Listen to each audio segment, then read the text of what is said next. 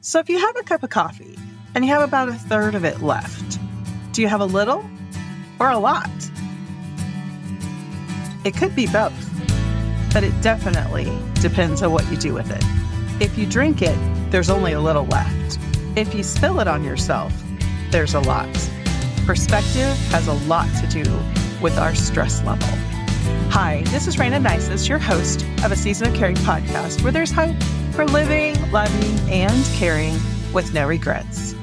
Thank you for joining me today. I'm looking forward to talking to you about a couple of tools for your caregiver toolbox that will help you manage your stress. We're going to be talking about reframing and both and thinking. Let's start with reframing. When I think about reframing, I always think about the pictures that I found in the attic whenever we were cleaning out our house. They were paintings that my mom had made in high school, I had never seen them before. They were so pretty. I was really attached to the colors and just the fact that honestly, my mom had signed them. You know, she's been gone a really long time. So seeing her signature and knowing that she did it when she was a young girl, it just really spoke to my heart. So I took him to the craft store and I was looking at mats and frames and trying to decide what colors I liked best. There was this beautiful fuchsia color in both of the paintings. And I found this beautiful purple mat. Purple's my favorite color.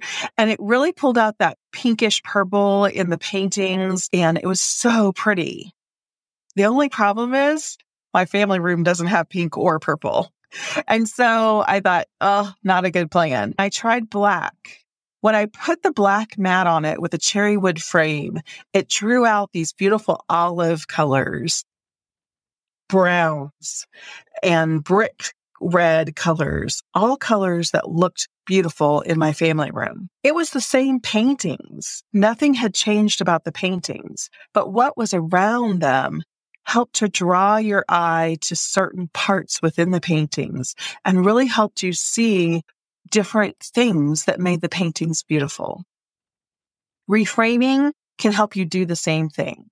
Reframing life events or even stressors, they work the same way. If we're always focusing on the difficulties, that's what we see more of.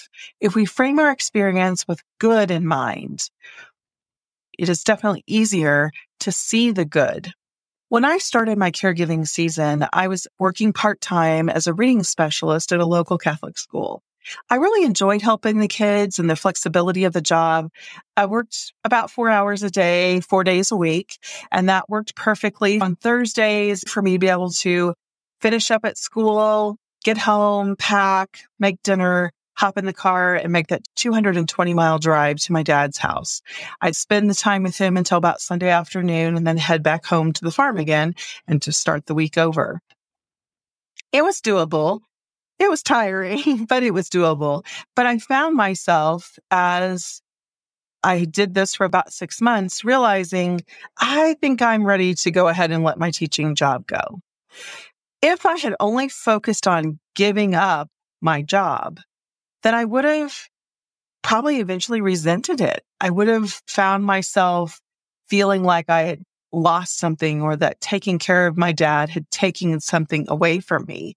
But instead, I was really able to put a different frame on it and realize that I had more energy, more resources to spend and invest in my time with my dad as well as to invest in time with Farmer when I was home.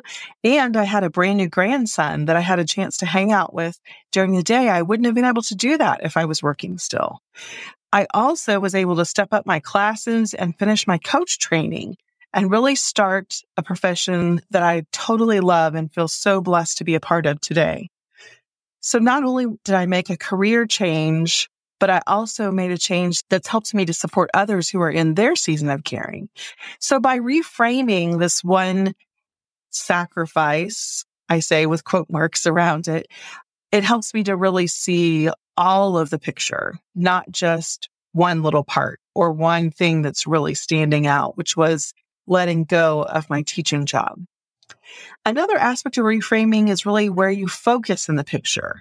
Imagine taking a picture using a camera, focusing in on the foreground or something right up close to you, or zooming that camera out and allowing yourself to focus on the full background. It's very different images, even though you're standing in the exact same place. If you're zooming in on that one flower, you're going to miss the whole field of all the beautiful colors. In order to reframe something, you first have to be able to take that deep breath, notice that your camera is zoomed in, possibly on one specific thing, and your perspective is distorted. So you need to work on being able to correct that and recognize that so that you can take that big deep breath, have a chance to really zoom out and see the big picture. The more you practice that skill, the more naturally you will find yourself doing that. I feel that cognitive reframing will really help you strengthen your mental resolve and start reaping the rewards of letting go of unnecessary stress and even finding greater peace in this caring season. So the second strategy for your toolbox is called both and thinking.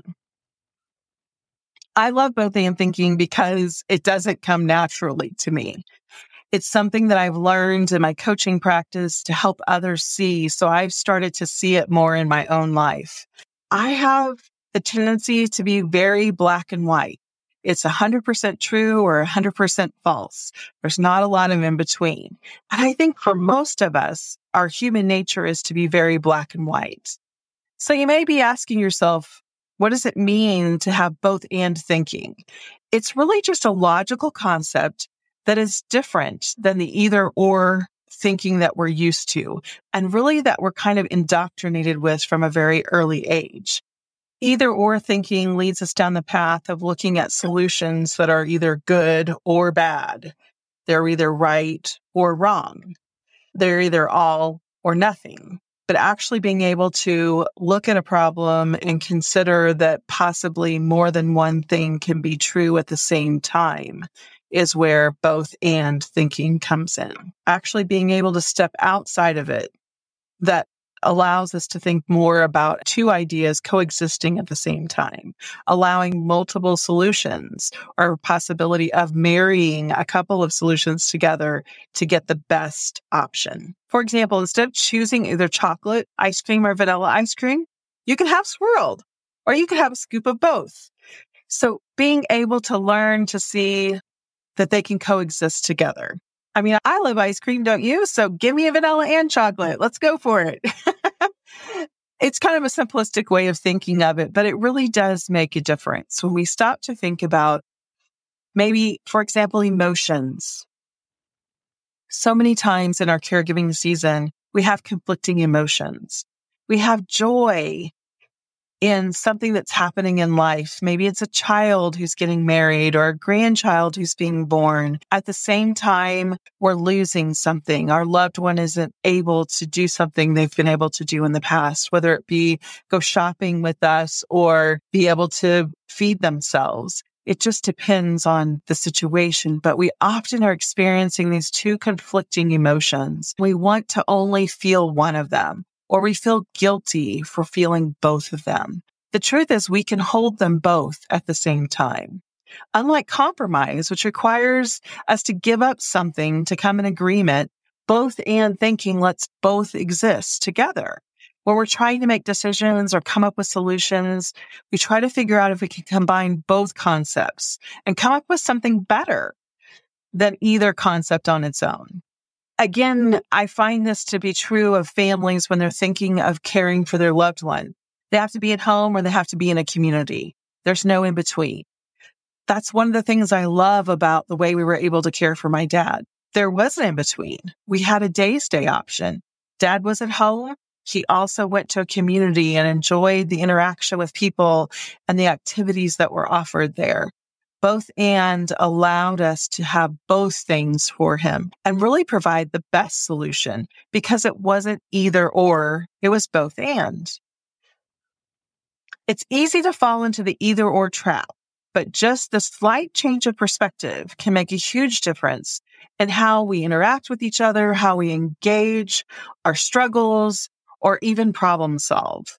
You can read more at undaunted.blog. There was a great article there at both and thinking say what. Both and says that you can almost certainly feel more than one thing at a time. You can feel both grateful and resentful for this caregiving season you're in. You can feel both excited about the time that you're able to spend, the success that your loved one is having in recovery, or you can feel overwhelmed by the sacrifices of the demands of what it's taken to help them get to this point. We can both love our career and wish that we were at home with our loved ones more. We can feel both things at the same time. The full complicated reality that life presents. Both and makes room for the full range of experience, both in terms of how many things we can and will feel at once, and regardless of how others experience their own lives. Both and creates breathing room so you can work through an experience without judgment. If you're consistently employed either or thinking, really think about how you can adopt both and thinking instead. It requires a conscious moment of asking yourself some questions. Can both of these things be true? Can I feel multiple things at one time? maybe what multiple things am I feeling? Because you are feeling multiple things at one time. You just often focus in on one of them. Can I just notice what I'm experiencing without judgment? You can just notice. Both and thinking will allow you to live in this ambiguous place, this place of love for the person that you once knew, and for the person who is currently here in front of you. As we're caregiving, there are losses and the both and thinking helps us to appreciate what we have and have lost at the same time as be able to appreciate what we have now.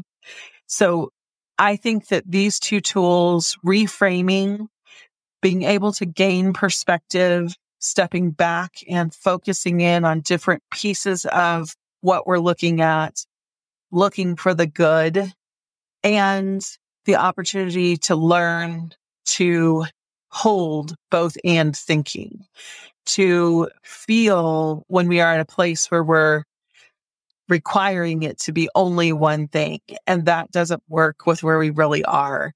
These tools can help you as a caregiver to relieve stress, to process emotions and to be kinder to yourself during this caregiving season. I hope that you found this information helpful and that you'll be able to apply it in your situation. Because I know as a caregiver, there are times that our thinking impacts how we're handling all the stresses that are involved. And I think these tools will help your thinking set you up to be as successful as possible. Thank you for joining me today. A Season of Caring podcast has been created for the encouragement of family caregivers. If you have financial, legal, or medical questions, be sure to consult your local professionals and take heart in your season of caring. This episode of the Season of Caring podcast has been brought to you by No Regrets Hope for Your Caregiving Season. My story of walking my parents all the way home is filled with heartwarming stories and practical tips to encourage you in your journey you can purchase your signed copy and a special bundle created just for you by me at noregrets-book.com. If you've already read No Regrets, I would be honored if you would leave an honest review at any major retailer or Goodreads.